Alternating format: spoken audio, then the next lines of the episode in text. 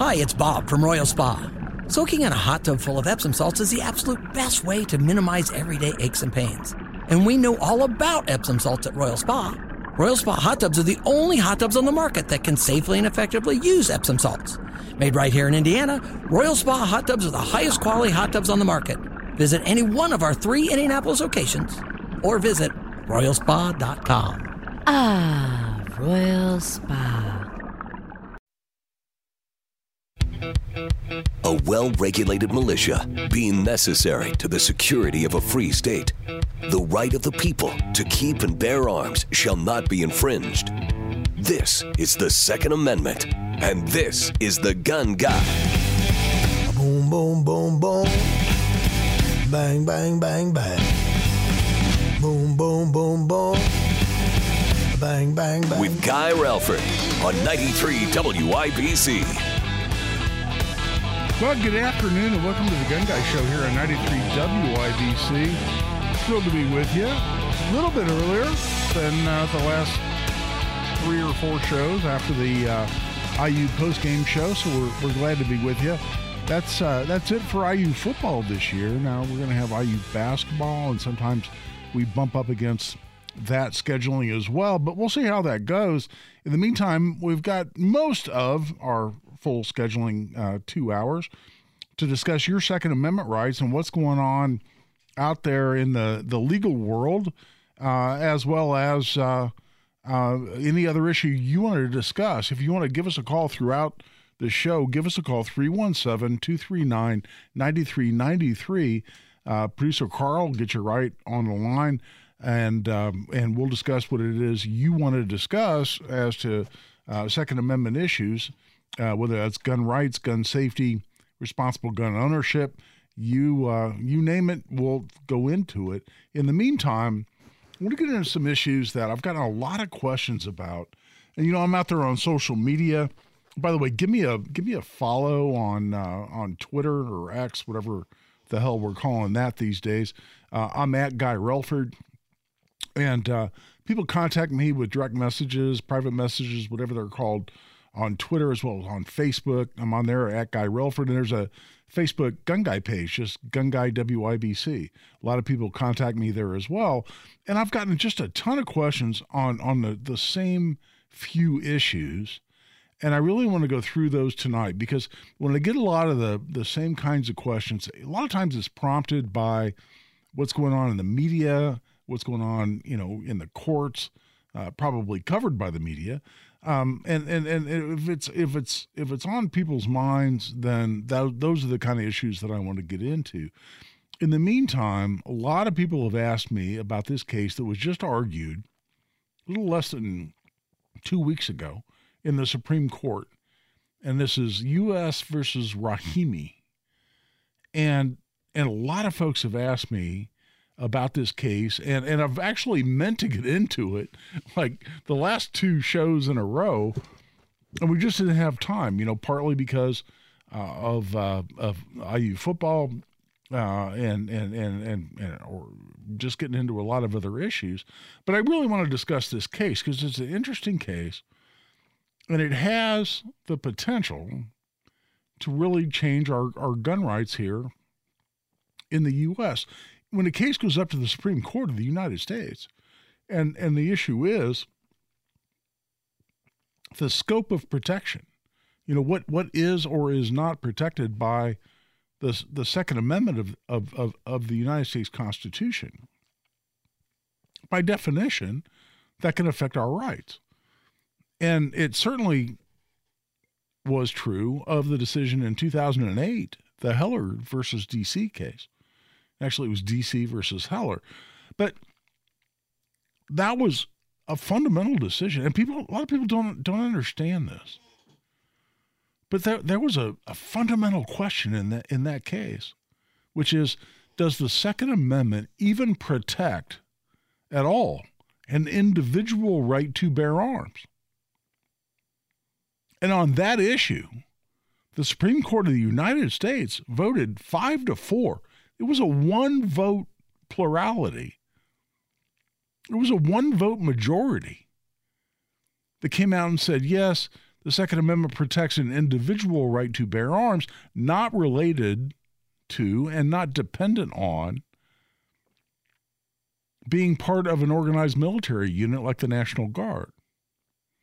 Four justices of the United States Supreme Court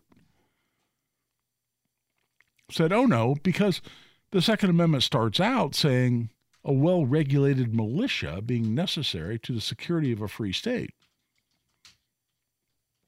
The right of the people to keep and bear arms shall not be infringed. Because it starts off talking about a militia, four justices, one less than it took to win the case for the anti Second Amendment people, came out and said, yeah, if you're not in the National Guard, if you're not part of an organized military unit, then you, you have no right protected by the Second Amendment. You don't think that's huge? I mean, there were so many of us who were who were watching that case because we're Second Amendment advocates. And people on both sides of the argument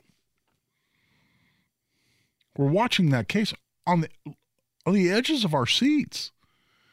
Because had that gone the other way, and again, we're talking about one vote.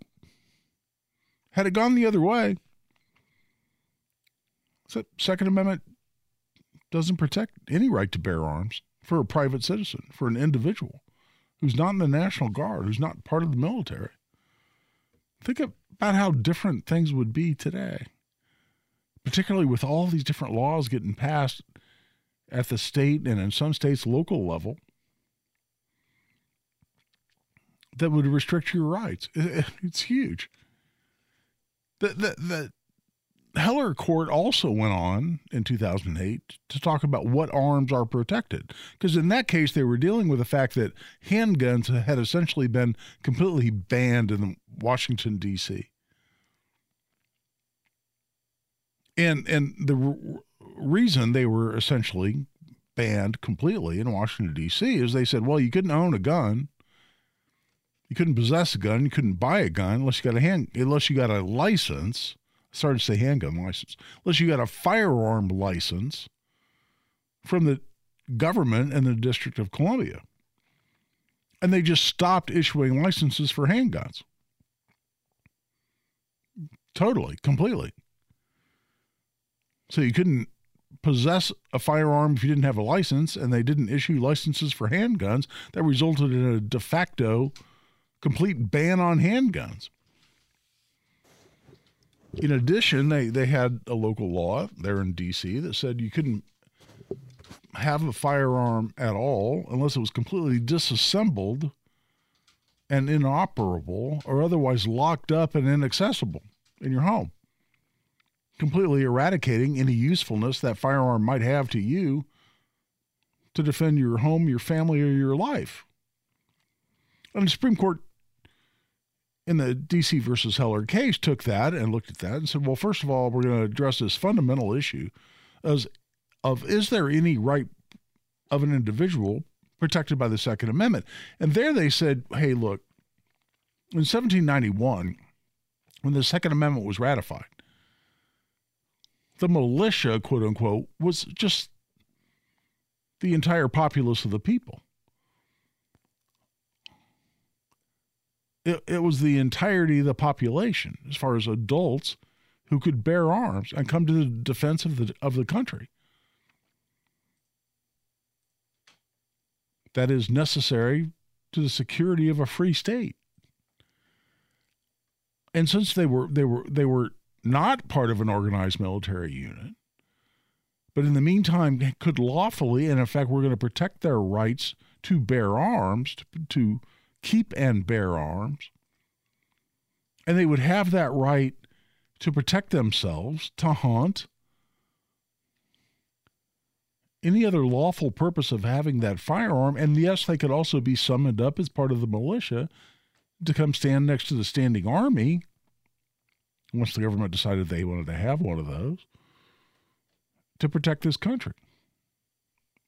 The security of a free state and again, in the Heller decision, they said this. Why is the word free in there? Because if we have a government that becomes tyrannical, consistent with the wording of the Declaration of Independence, says when any form of government becomes destructive of these ends, these ends being the preservation of individual freedom, is the right of the people to alter or abolish that system of government. That's right in the Declaration of Independence. And the same people responsible for writing those words wrote the Constitution and wrote the Bill of Rights, including the Second Amendment. So that's why they put the word free in the Second Amendment, so we could stand up and preserve the freedom of this country in the event that our government became tyrannical. That's the purpose. That's why we have it. And so when and all that became clear, by the way, because all everything I just said, every single facet of, of, of, of the statements I just went through for the last 10 minutes or so were hotly debated for generations. There's no individual right to bear arms. The Second Amendment does nothing for you unless you're in the militia.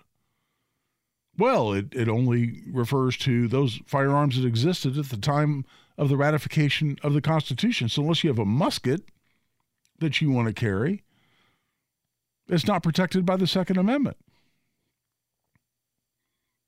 I mean, and you continue to hear those arguments. Heller resolved all that.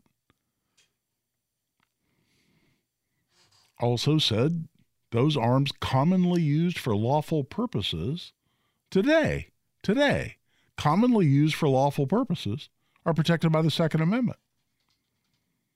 All that got decided. Everything I've just been talking about, all of that got decided in one Supreme Court decision in 2008. Look at how many different issues, how many different debates. If you care at all about the Second Amendment, man, you go out on social media, and and, and today, people who are oblivious to the rulings of the Supreme Court today will still post stuff like, "Oh, you have a musket? Great. The Second Amendment protects your right to possess that musket." I see that. I, if I go look hard enough, I that's that's daily something you'll see on social media. Great. You got a you got a sword and a musket. That's what the Supreme Court protects. Oh, well, I don't have to debate that with you. In some idiotic exchange on social media, the Supreme Court resolved that issue. Don't like it? Talk to the Supreme Court. In the meantime, I don't have to debate that with you. Oh, uh, you, you, you, you think you have a, a right to own some particular firearm? People want to talk about assault weapons, quote unquote. Great. What militia are you part of? Ha ha. And people think that's some huge victory on social media that they're gonna they're gonna they're gonna establish their dominance in that discussion by saying you clearly haven't read the opening words of the Second Amendment. Well, I don't have to debate that with you. The Supreme Court has talked about what militia means, and it doesn't limit my right to bear arms.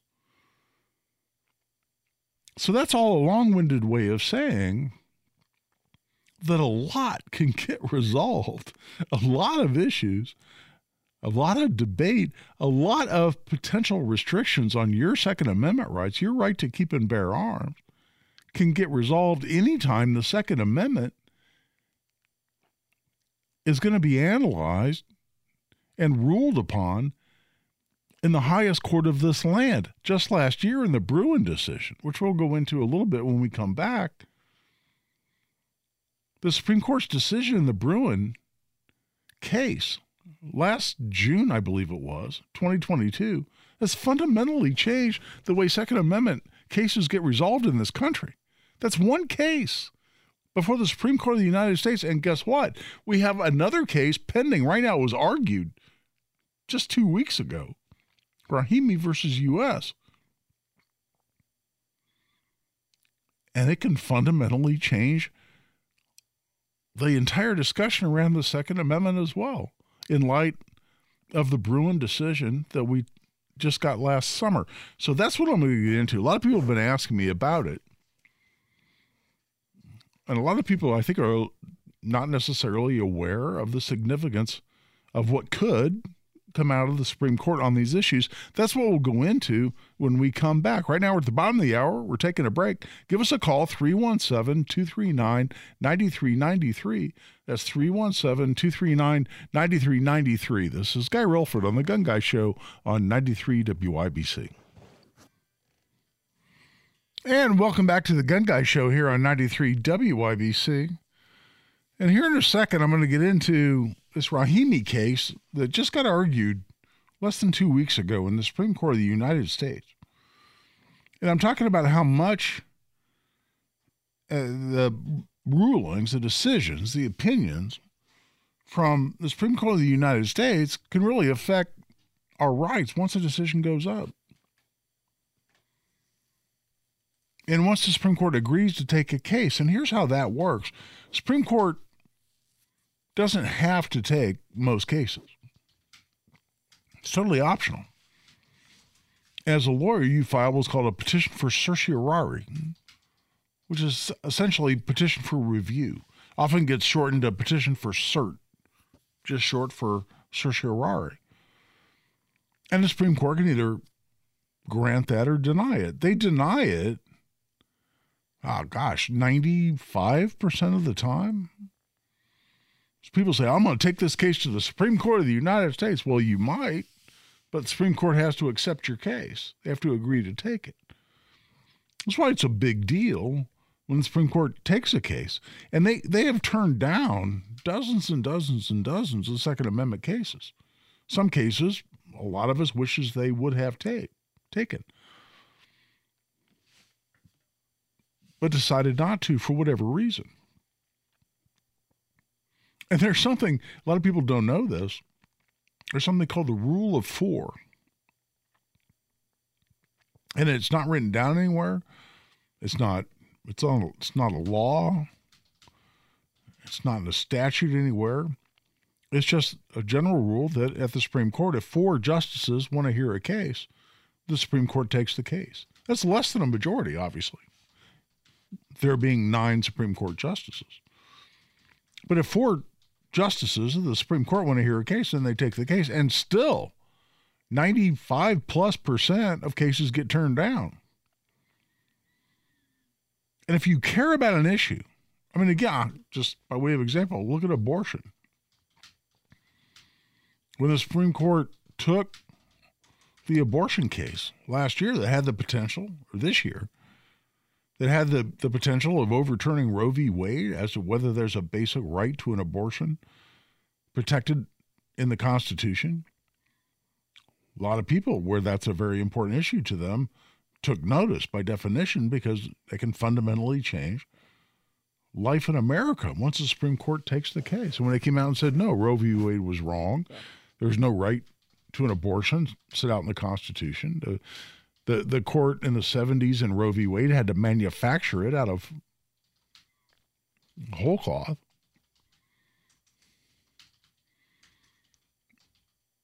Then and, and when there was no suddenly the states jumped in and started regulating abortion. That's how big a deal it is. So the case last year, Bruen, and it's actually New York State Rifle and Pistol Association versus Bruen. How did that change things? You know, when you look at what actually got resolved in that case, again, in, in, in Heller, oh, in 08, and by the way, McDonald versus Chicago in 2010, what it said is it took the Heller decision and said, oh, by the way, this is all applicable to the states. So the states can't violate your Second Amendment rights any more than the federal government can. And all of Heller's decisions on what arms are protected and, and, and, and, and whether or not you have to be part of a military unit in order to have Second Amendment protections, all that's applicable to any state regulation as well. So that was a huge case, 2010. And then we didn't get another Supreme Court case, a substantive Supreme Court decision on the Second Amendment until last year in New York State Rifle and Pistol Association versus Bruen. And a lot of people look at the decision, the actual outcome of that case, and go, well, that's got very limited application beyond just a handful of states. And it's understandable they would think that because what the issue was, what the primary issue was before the court, was whether or not New York's handgun licensing system that said that some official in law enforcement in New York, when you apply for a handgun license, got to assess whether or not you had a sufficient need to carry a handgun in public. In other words, was there an ongoing threat against you as we speak at the time of your application to where you had a need to carry a handgun? And simply saying, oh, well, I live in a high crime neighborhood, not, not good enough. Uh, I I carry a lot of money as part of my job, or I'm a jeweler and I got to carry around a briefcase with a million dollars worth of of of of, of jewelry in it. Not not good enough. You had to declare some some I think the word was particularized need to defend yourself in order to get a handgun license. That's why virtually nobody got a handgun license in New York. And so that went up to the Supreme Court. Supreme Court took the case. New York State Rifle and Pistol Association versus Bruen. And and a lot of us looked at that and said, okay, how broad or how narrow of a decision are we going to get? Because that's always a decision. It's always an issue. That's always a focus when a case gets accepted by the Supreme Court because they can issue very narrow rulings, they can issue very broad rulings. And what did the court in Bruen say? In, in the court in Bruen, they said, well, no, hold on. Supreme Court says it protects the right to keep and bear arms. Bear means carry. Handguns are protected. We know that from Heller. So you have a right to carry a handgun. And this idea that some bureaucrat can scratch their chin and decide who does or doesn't have a right to exercise what's guaranteed to them in the Constitution changes, and this was such a great quote changes a constitutional freedom to a government granted privilege. And that's not the way the Constitution is supposed to work. Rights are rights. The government doesn't get to decide what law abiding citizens have the ability to exercise a constitutionally protected freedom and what law abiding citizens don't. And to say that that changes a constitutional freedom to a government granted privilege was exactly the right thing. Well, how, how did that affect that part of the ruling right there that I've I just described? How did that affect us here in Indiana? Because we didn't have what's called a May issue system. That's what they were talking about in New York. And there were only, I think, seven other states Hawaii, California, Maryland, Connecticut, I don't know, just a handful of others, New Jersey, certainly, that had these May issue systems where the government got to decide whether you had the ability to carry a handgun or you didn't. Well, we have what's called a shall issue system in Indiana, and the vast majority of states in in this country do, which means if you qualify, you're not disqualified by having a felony conviction or being under a domestic violence order of protection or whatever it might be, disqualifies you, then you get your license. And there and there's no there's no requirement to show need. Which by the way, keep that in mind next time somebody says, "What do you need to carry a gun?" What do you need an AR 15? Need is not part of the issue. Need is irrelevant. You don't have to debate need. Anybody, anytime anybody wants to say, "Guy, what," or whatever your name happens to be, what do you need that firearm? What do you need to carry a gun? You don't have to engage in that debate. You don't have to go there. You can laugh at them and say it's not called the Bill of Needs. It's called the Bill of Rights. I have a right to bear arms, and that includes those arms commonly used for lawful purposes. And if I have a right to do it, I don't have to debate with you or anyone else whether I have a need to do it.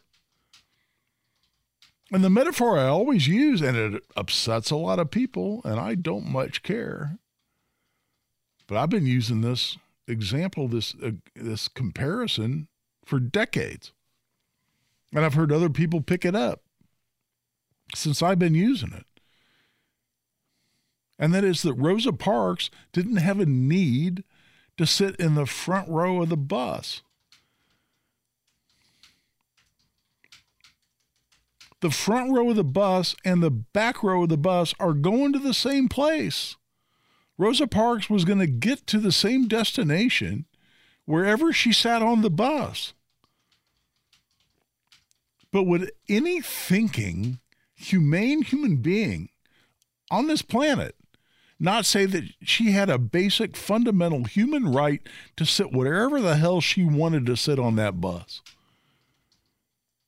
And that she deserved the equal protection of the law, as now guaranteed under the 14th Amendment of the United States Constitution, to sit wherever the hell she damn well pleased. Of course she did. Didn't matter the color of her skin. She had a right, a fundamental human right to sit wherever the hell she wanted. And the fact that there was some racial ordinance or policy or law, whatever it was, in Birmingham, Alabama, that required her to sit in the back of the bus, by definition, that was not only unconscionable, but it was unconstitutional. And it was unconstitutional not because of a discussion of need. She didn't need to sit in the front row. She didn't need to sit in the back row. She could, she didn't have need. The, the whole bus was going to the same place.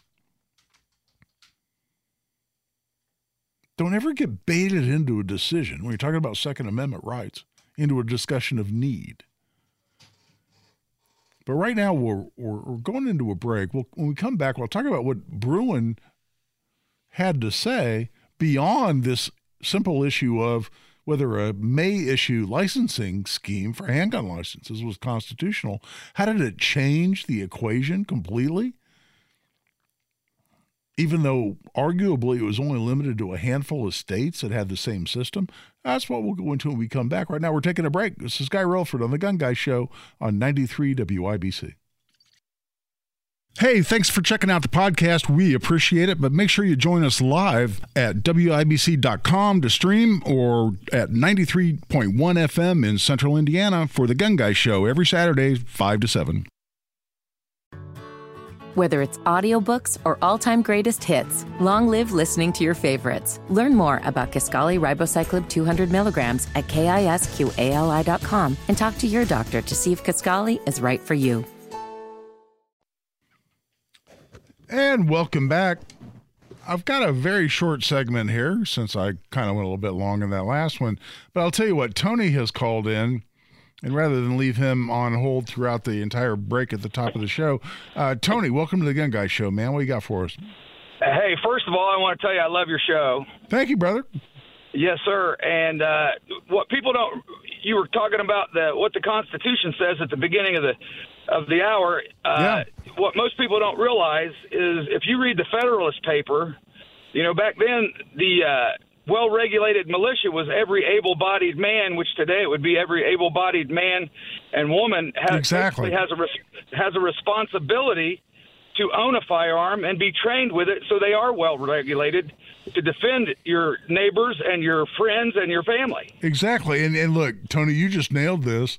Um, but so wait a minute. Doesn't well regulated mean regulated by the government? Doesn't that mean there are a lot of laws that restrict your rights because the word regulated is right there? Isn't that what that means, Tony?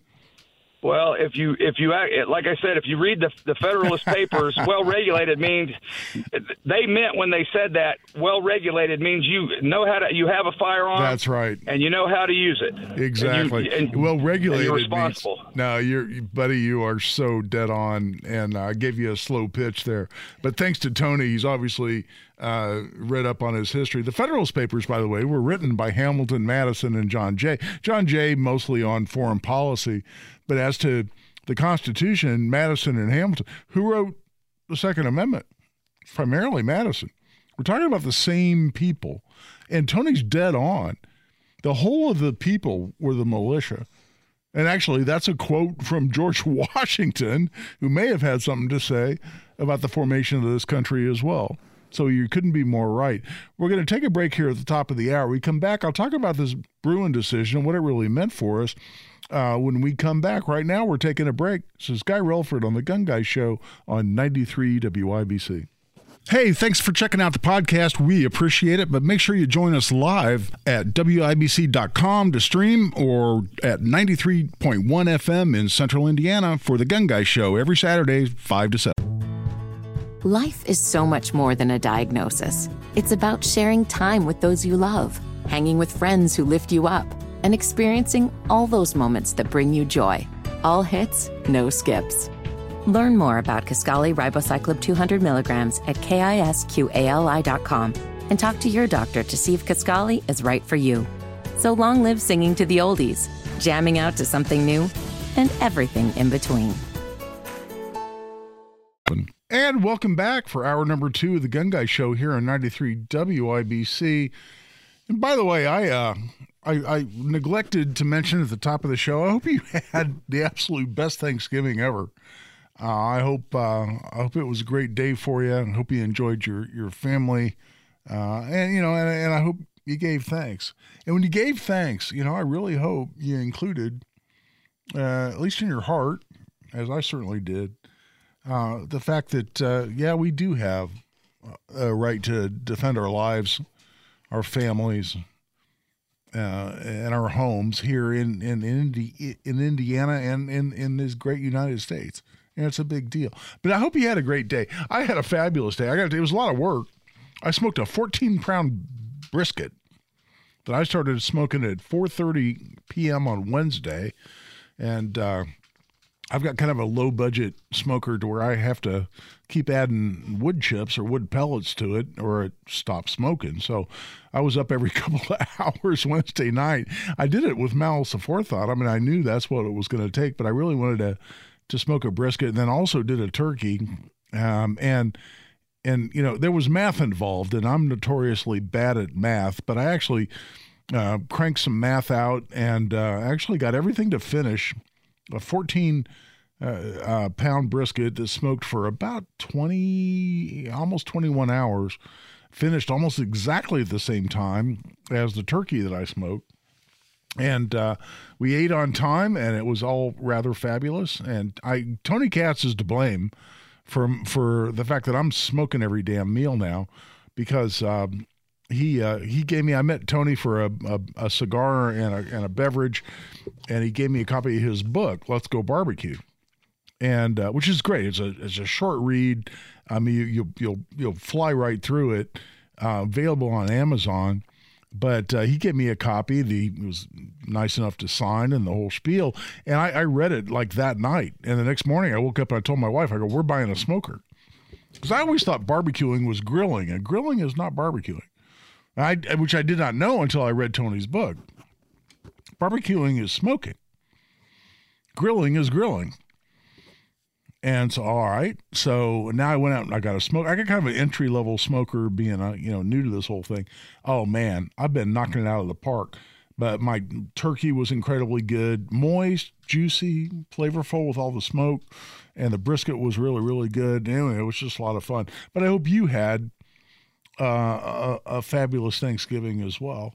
Uh, and and in the meantime, uh, here you are listening to the Gun Guy Show, which I really greatly appreciate here on uh, an extended holiday weekend. But where I left things at the end of the last hour, I was talking about this Bruen decision, which on its face just said, hey, a system like New York's or New Jersey's or California's or Hawaii's or a few other states, this says some government official gets to decide, gets to exercise their discretion of who gets to bear arms and who doesn't based on their need, that's unconstitutional. And and being here in Indiana where we have no such system, your immediate reaction would be, ah, okay, well, it doesn't have much to do with me. But oh my gosh, it really does. And here's why. Because the Supreme Court went on, and this is what you never know about a Supreme Court case. You don't know how broad or how narrow the decision is going to be. Because the Supreme Court went on to say, well, let me tell you what the test is for determining whether a law that restricts gun rights is constitutional or not under the Second Amendment.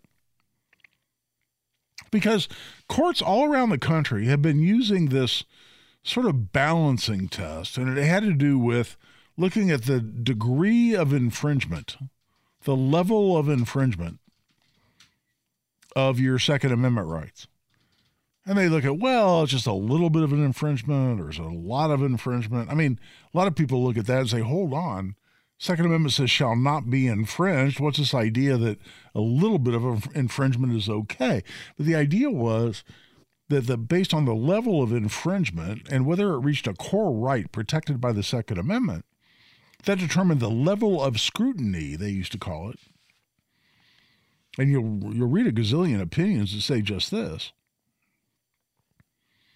That that well, we give we give a higher level of scrutiny to a law that has a greater level of infringement as to the Second Amendment, and we give a lower level of scrutiny as to just a little bit of infringement. And they did things like, well, if we're banning one particular type of gun, but we're leaving available other types of guns, that's just a little bit of an infringement. And so that's okay.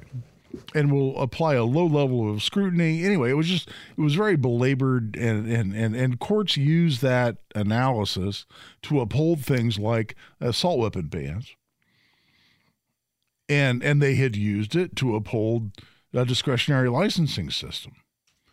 And and things like high capacity magazine bans high capacity meaning standard capacity to anybody who understands firearms.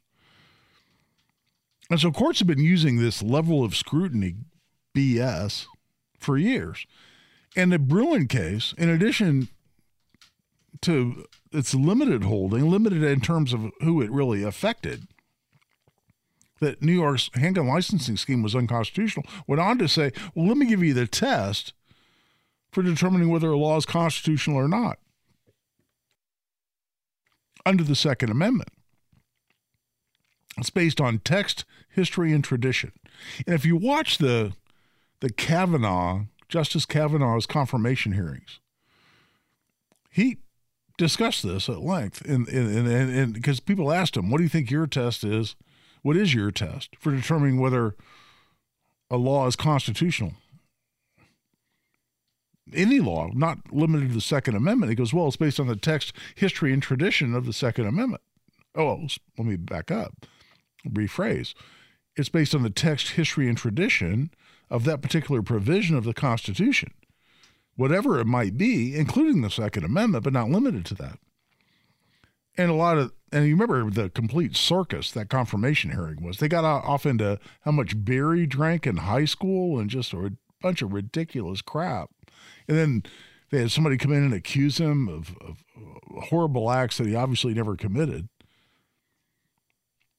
And luckily, we got past all that, and, and he's a very, very good, very, I think, wise, capable justice of the Supreme Court, and we're lucky to have him. But he explained all this. Uh, the text, history, and tradition is well, first of all, what's the text of, of, of the constitutional provision say? What's it mean? In this case, the Second Amendment. A well regulated militia being necessary to the security of a free state, the right of the people to keep and bear arms should not be infringed. All right. What do the words mean? And how many how many times have you seen out on social media or otherwise? People will go, "What part of this don't you understand?" Well, that's what Kavanaugh was saying. That's what the Supreme Court said in Bruen. Read the words. Understand what the words mean. But then beyond what the words mean, and this is where the Heller case gave us so much definition. We we know what the words mean in terms of militia. No, it doesn't restrict you. And as Tony so wisely said when he called in right before the break. Even in the Federalist Papers, written by a lot of the same people who wrote the Constitution, including the Bill of Rights, including the Second Amendment, had all said the militia is the whole of the people. Washington, George Washington specifically said, the whole of the people. And, and, and went on to describe well regulated doesn't mean regulated by the government. It means well regulated is like a well regulated clock keeps good time. That's how they meant well regulated. Well regulated means it's capable and fit and trained and equipped to do its job. That's what well regulated mean. And the Heller decision told us all that. But then history and tradition. Is there a historical equivalent of regulation of this particular constitutional right that tells us this is okay and accepted based on history and tradition? and we look at two different periods of time. It's really interesting. We look at the at the the date that the particular amendment was ratified. In this case, 1791, when the Second Amendment was ratified, and we also look to when the 14th Amendment was passed. Why? Because the 14th Amendment is what made the Bill of Rights, which was really written to apply to the federal government, 14th Amendment says, oh, no, that applies to the states too. To the states can't restrict your rights, violate your rights, infringe your rights in ways forbidden by the Constitution. That was in 1868. So we look to those two periods of time and say, all right, in 1791 or in 1868, what are the historical analogs? What are the examples? What are the equivalents of, of how this particular right was was regulated in a way that makes us believe it's okay today to restrict the right in the same way, regulate that that right in the same way. And all of a sudden, you look at this, and so many of these recently enacted gun control provisions that came out of the Brady Bill, for instance, when was the Brady Bill passed? 1994. you know, 100, what, 20 some years after the 14th Amendment. Well, what are those provisions? Are, are, are they consistent with the way that Second Amendment rights have been regulated in this country for that whole period of time, looking specifically at 1868 and 1791? And that's why you're seeing all these laws get stricken down now at various levels, and they're working their way up to the Supreme Court. And when we come back from this break, I'll tell you exactly how that ties in to the case that was just argued. This is U.S. versus Rahimi, and how all this fits together and what we can expect coming out of that case. That's how it all coalesces. That's how it all comes together. And that's exactly what we'll get into when we come back. This is Guy Relford on The Gun Guy Show on 93 WIBC. And welcome back. I'm Guy Relford and this is the Gun Guy Show on 93 WIBC. Here with producer Carl. Uh, by the way, if you need to follow Carl on social media, uh, big, big, big mouth, big mouth Carl, I think it is. Carl? It's at Carl Showbiz, and then. Carl Showbiz. That's yeah. right. But you have that big mouth one on there too. That's yeah, because I have a big mouth. but Carl, Carl does a fabulous job, and. Uh, and and I'll tell you, he does a lot above and beyond. For instance, uh, when you see articles posted on the WIBC website, that's all Carl doing that on his own. Uh, after we've done a show, and a lot of the links he puts on social media, uh, that, that's all Carl just going above and beyond his job description, uh, trying to uh, make sure people hear uh, the word here that we're putting out on the Gun Guy show. So he's a fabulous producer, and I'm lucky to have him, and I'm glad he's here. Uh, and give him a follow on on social media as well. In the meantime, what's the issue in in this Rahimi case? Well, first of all, let's talk about this guy, this individual, Rahimi himself.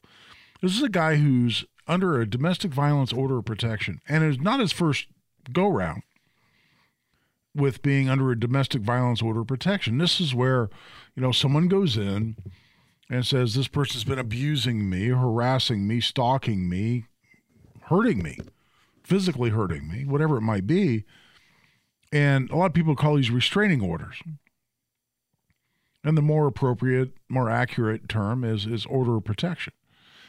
And to say, I want this person to stay away from me and, and stop harassing me or stalking me or hurting me battering me, and and you can apply for a, an order of protection. And this actually happened in Texas, but the same the same process uh, exists here in Indiana.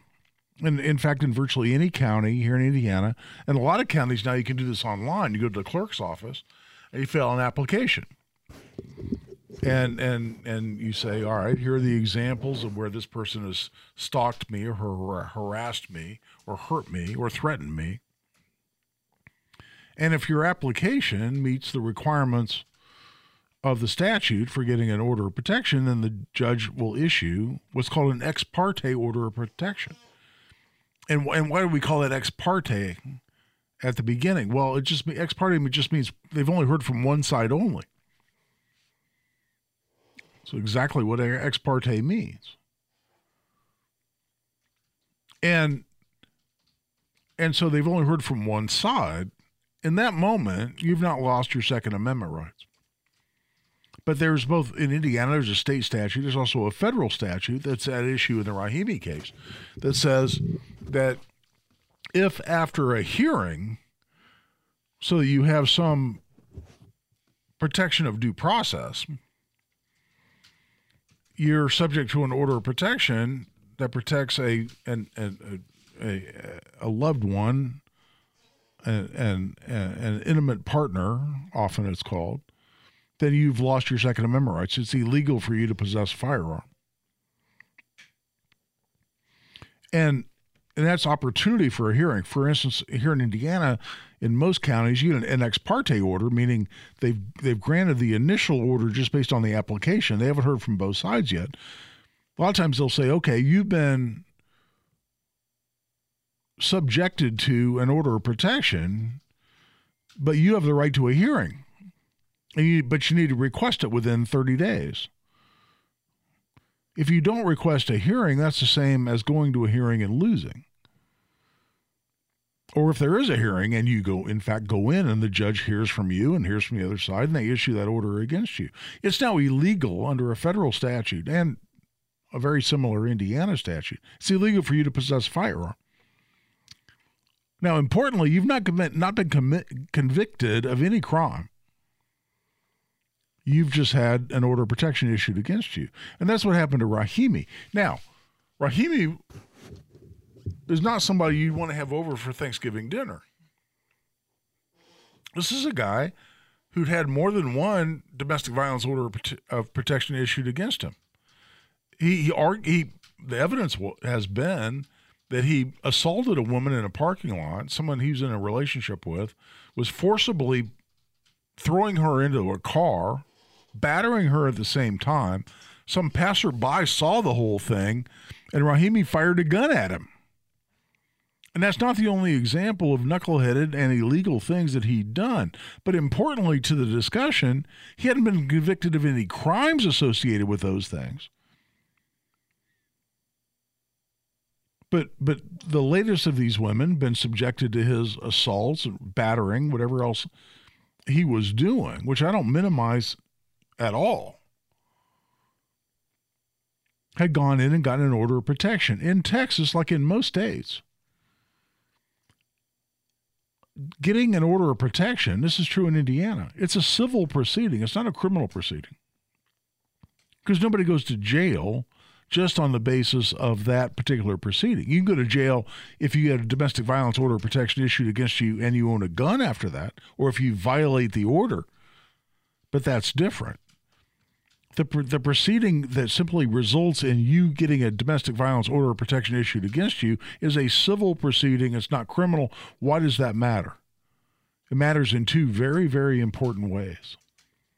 One is that the burden of proof is only preponderance of the evidence, meaning 50.0001%. That that judge has to be convinced that you ought to have that order issued against you. It's not beyond a reasonable doubt like it, it is in a criminal case that gets you convicted of a crime. That's an impor- incredibly important point. In addition, since it's a civil proceeding, not a criminal one, you have no constitutionally protected right to counsel. So if somebody files an order of protection against you and you want to have a hearing, but you can't afford a lawyer, you're just SOL. I would use the full term there, but Carl would would beat me and give me really mean looks in the process. you're just blank out of luck if you can't afford a lawyer. You go in there without a lawyer and do the best you can. What if the other side has a lawyer? Okay, they have a lawyer, you don't. That's just the way it works. What if you get your butt kicked just because they have a lawyer and you don't? Well, so be it. Because it's a civil proceeding. It's just like if you're getting sued. You're getting sued, the other side has a lawyer, you don't. You go out and try to find a lawyer, lawyer won't represent you without getting paid. So you show up with no lawyer, you get your butt kicked. You just got your butt kicked. The difference with an order of protection is that you've also just lost your constitutional right to bear arms because there is a federal statute that says you cannot possess a firearm once you've had a domestic violence order of protection issued against you. Even though the burden of proof was only preponderance of the evidence, and even though you had no constitutionally protected right to due process, at least in the form of being represented by counsel, which has been held to be a fundamental part of due process as protected by the 14th Amendment. So we're at the bottom of the hour, a little past. We'll take a break here. I'll come back. I'll put all of this together and talk about what the issues are in this Rahimi case, which again, very bad guy. Nobody I'm not going to lose any sleep whatsoever if this particular individual named Rahimi loses his right to bear arms based on any empathy I have for him, Mr. Rahimi specifically. Will I be disappointed if the Supreme Court issues a ruling that says it's just fine for him to have, have lost his Second Amendment rights under these facts?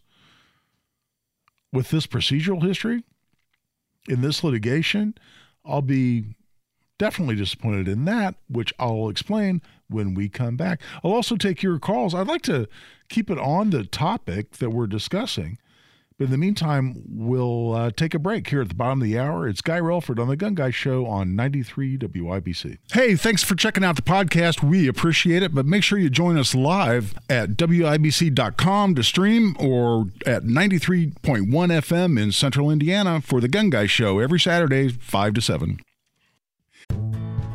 Life is so much more than a diagnosis. It's about sharing time with those you love, hanging with friends who lift you up and experiencing all those moments that bring you joy. All hits, no skips. Learn more about Kisqali Ribociclib 200 milligrams at kisqali.com and talk to your doctor to see if Kisqali is right for you. So long live singing to the oldies, jamming out to something new, and everything in between. And welcome back to the Gun Guy Show on 93 WIBC. The reason I'm laughing is I went to adjust my microphone just now. I mean, a lot of times, you know, we go to a break, I kind of shove my microphone out of my face, and then we come go to come back on. And just now I did, and the entire microphone came out of the came out of, of the uh, brace that it's in, and uh, and so I thought I was going to be doing a handheld mic for this segment. I've kind of Carl before uh, Ethan comes in and does his. Oh, wait a minute, that's better. Um, if you're watching on YouTube, by the way, the show's always uh, uh, in all its visual glory, available on YouTube. Uh, I say that tongue in cheek, um, but I, I think I fixed it. So if uh, if Ethan comes in for Saturday Night on the Circle and the microphone falls off in his lap, that's my fault. But anyway, um, uh, before we get on with the discussion of what we expect to see out of the Rahimi case, I do want to mention that we got a cool event coming up, and uh, and this is uh, going to be a town hall meeting. This is with a Republican candidate for, for U.S. Congress, Charles Book, Bookwalter, and who's a U.S. veteran, uh, military veteran, by all accounts, a badass, running for U.S. Congress, and Casey Daniels, who's uh, very much the better half of uh, the uh, Kendall and Casey show. Uh, that you hear 9 a.m. to to noon uh, here during the week, and I are both going to be there along with Charles Bookwalter, and this is going to be at Premier Arms uh, in Brownsburg, and uh, and and and I look. Premier Arms does advertising. Um, um, they sponsor Monday Gun Day when I appear on Hammer and Nigel show. Um, they've done advertising right here on this show. They're my good friends, and uh, they're at uh, 3754 South Green Street, as I recall, uh, or premierarms.com. But Thursday evening, this coming Thursday, November 30th at 6 p.m., uh, Casey Daniels is going to be there, and I'll be there. And the discussion is in this town hall meeting defund the ATF. And listen, you hear me complain about the ATF. I'm going to give a bunch of real world examples. I, I can absolutely testify to them being real world examples because they involve my clients in cases I'm involved in of the horrific abuses uh, the ATF is committing against United States citizens right now. And uh, and I was pleased to participate in this discussion on defunding the ATF, uh, but it's uh, it's all about uh, the Republican candidacy of Charles Bookwalter. But if you're around the area, uh, you're going to be in Brownsburg or anywhere close, we'd love to see you Thursday, November 30th, there at Premier Arms. Uh, on uh, South Green Street in Brownsburg. We'd love to see you there. I'll be there. I'll be. I'd love to shake your hand and uh, meet anybody who's there. In the meantime, let's talk about this case and, and what we're likely to see out of it. Because listen, what's the fundamental issue here? What the Fifth Circuit Court of Appeals, this is the Federal Circuit um, Court of Appeals that hears appeals out of federal courts in Texas, Mississippi, and Louisiana. That's the Fifth Circuit. And this case, this Rahimi case, arose in Texas. So it goes up to the Fifth Circuit. And the Fifth Circuit said, hold on, we can't find any historical examples, any analogs where someone subject to this relatively new legal invention, this new legal mechanism of a domestic violence order of protection, where these people were deprived of their Second Amendment rights. And under the text, history, and tradition test, it's therefore unconstitutional. And and and when you look at the Bruen test of text, history, and tradition, that makes some sense to you. Then it goes up to the Supreme Court, and the argument was just here, what, less than two weeks ago, I believe. And I listened to the oral argument. I went back and listened to the tape afterward. And not so surprisingly, because I predicted a lot of that. I mean, I, I hate to sound like somebody, oh, I saw this coming. Uh, the concern I had in this case going up is that Rahimi's not a good guy. He's got a very violent history. There are multiple examples um, that are documented of him being a violent guy, him being a dangerous guy, him doing knuckleheaded and illegal things with firearms. He hadn't been convicted of a crime. Because, by the way, if he'd been convicted of a felony, we wouldn't be having this discussion. Because if he, he had a felony conviction, he can't possess a gun. He hadn't been convicted of those serious crimes. He'd just been subjected to the domestic violence order of protection. After he went through a civil proceeding where he had no right to an attorney and, in fact, did not have an attorney, and the domestic violence order of protection was issued against him based on this preponderance of the evidence standard as opposed to a criminal standard or a standard applicable to a criminal case, which would be beyond a reasonable doubt. On that basis, he lost his Second Amendment rights. So the case goes up Supreme Court. Supreme Court, here's oral argument. Here a couple of weeks ago. Chief Justice John Roberts at one point asked Rahimi's attorney, Do you have any doubt this guy's dangerous? Based on his history. And Rahimi's lawyer pretty much had to admit that the guy, that there was certainly evidence the guy was dangerous. So here's where I'm going on this.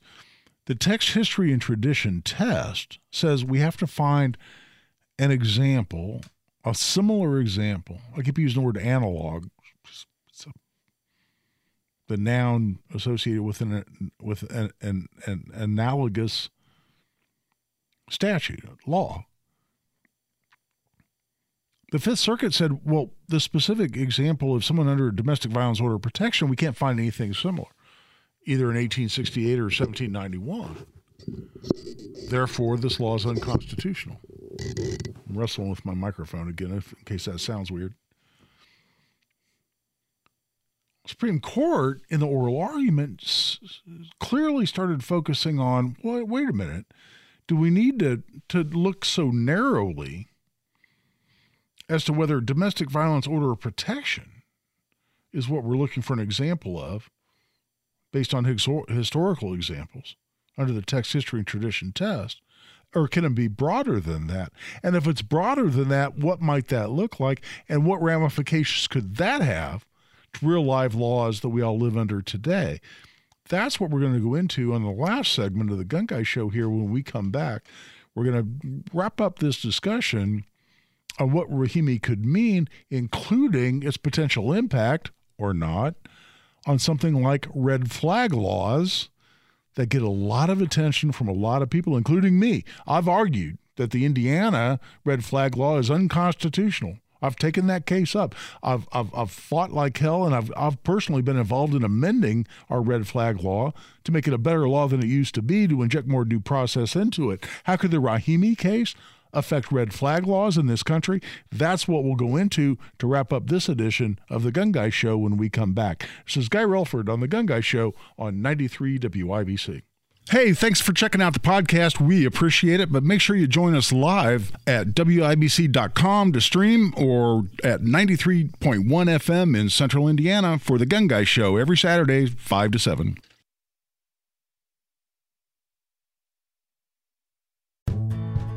Life is so much more than a diagnosis. It's about sharing time with those you love, hanging with friends who lift you up, and experiencing all those moments that bring you joy. All hits, no skips. Learn more about Kisqali Ribociclib 200 milligrams at kisqali.com and talk to your doctor to see if Kisqali is right for you. So long live singing to the oldies, jamming out to something new, and everything in between.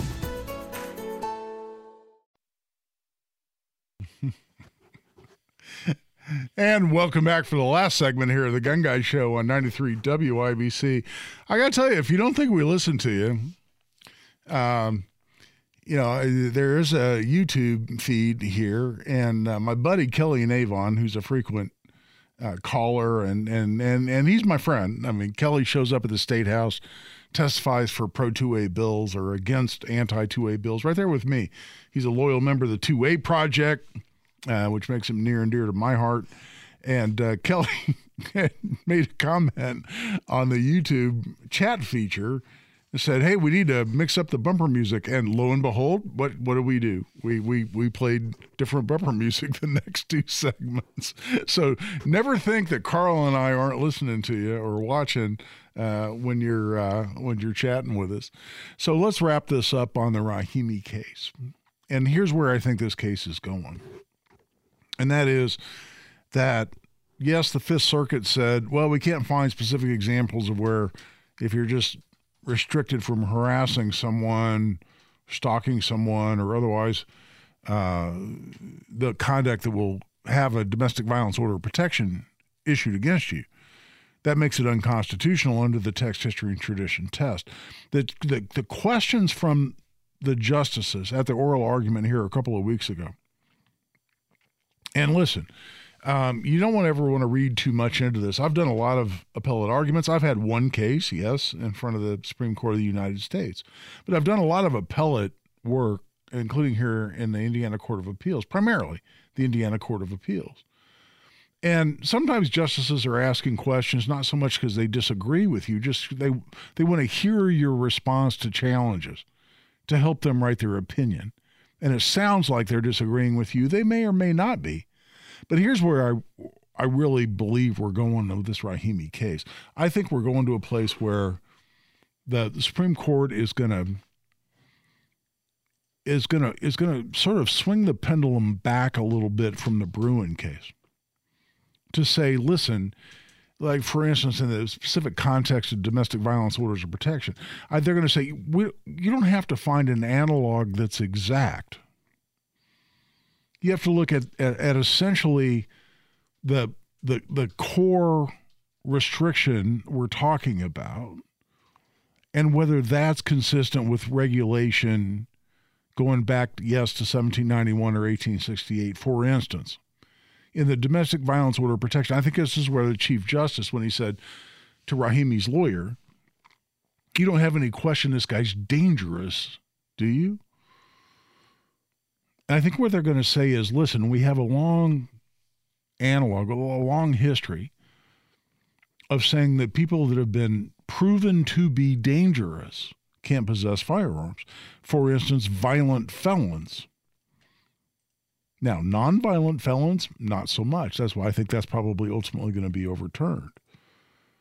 But since violent felons, for instance, have been prohibited for quite some time, that someone determined to be violent and dangerous, we can restrict their rights.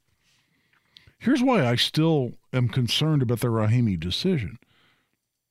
Because that decision that upholds this, this, this, the ruling against Rahimi, at, all the way down to lower court, will ignore the fact that he was found to be dangerous only by preponderance of the evidence and with no constitutional protection of counsel. That's where I hope they really focus, and we'll see if they do or they don't. Right now, we're wrapping up this edition of the Gun Guy Show. Hope you come back next week. This is Guy Relford on WIBC.